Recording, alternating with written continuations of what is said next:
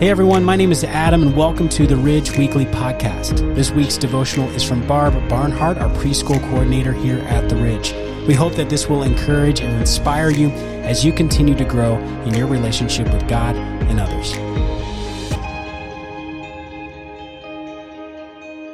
Here's the bottom line the Christian life, the church, our faith are not about us, they're about Him, His plan, His kingdom, His glory.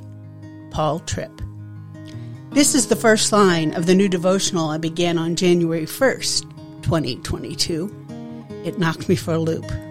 I had just been reflecting on this past year and realized that I had been motivated by what I needed to do for God and not on God. I had made my relationship with God about me. It was a painful insight. On Sunday, Pastor Bruce shared with us that Jesus values our being more than our doing. Second punch in my spiritual gut. How is it possible to love God, yet be so very far from where He wants me to be? I've spent my life doing things to make others see my value. My thought processes have been love me for what I do, for it is impossible to love me for who I am. Again, I again am realizing that this is not what God wants in a relationship with me. Tears blur my eyes as I acknowledge that I still do not get it. I asked Jesus to be my Savior when I was eight years old. You would think by now I would have this life with Christ figured out. Each of us has circumstances that have impacted our walk with the Lord. At times, our relationship goes on autopilot. We walk through our lives being overwhelmed.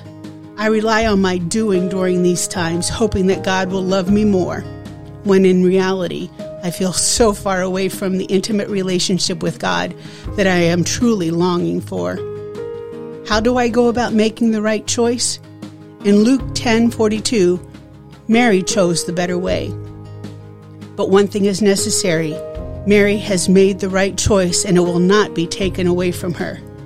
Mary chose to sit at Jesus' feet, to look into his eyes, to listen to his words of truth and wisdom. As I reflect on this picture, that is what I desire in my heart.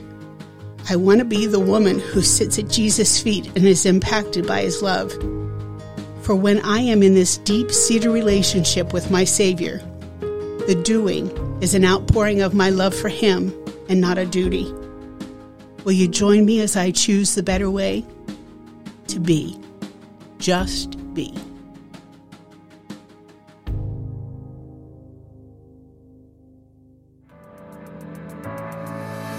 Thanks for listening to the Ridge Weekly Podcast. If you'd like to hear more messages now, you can check out our past series at theridge.church slash messages or download the free Ridge app. Thanks again for listening, and we will see you next time.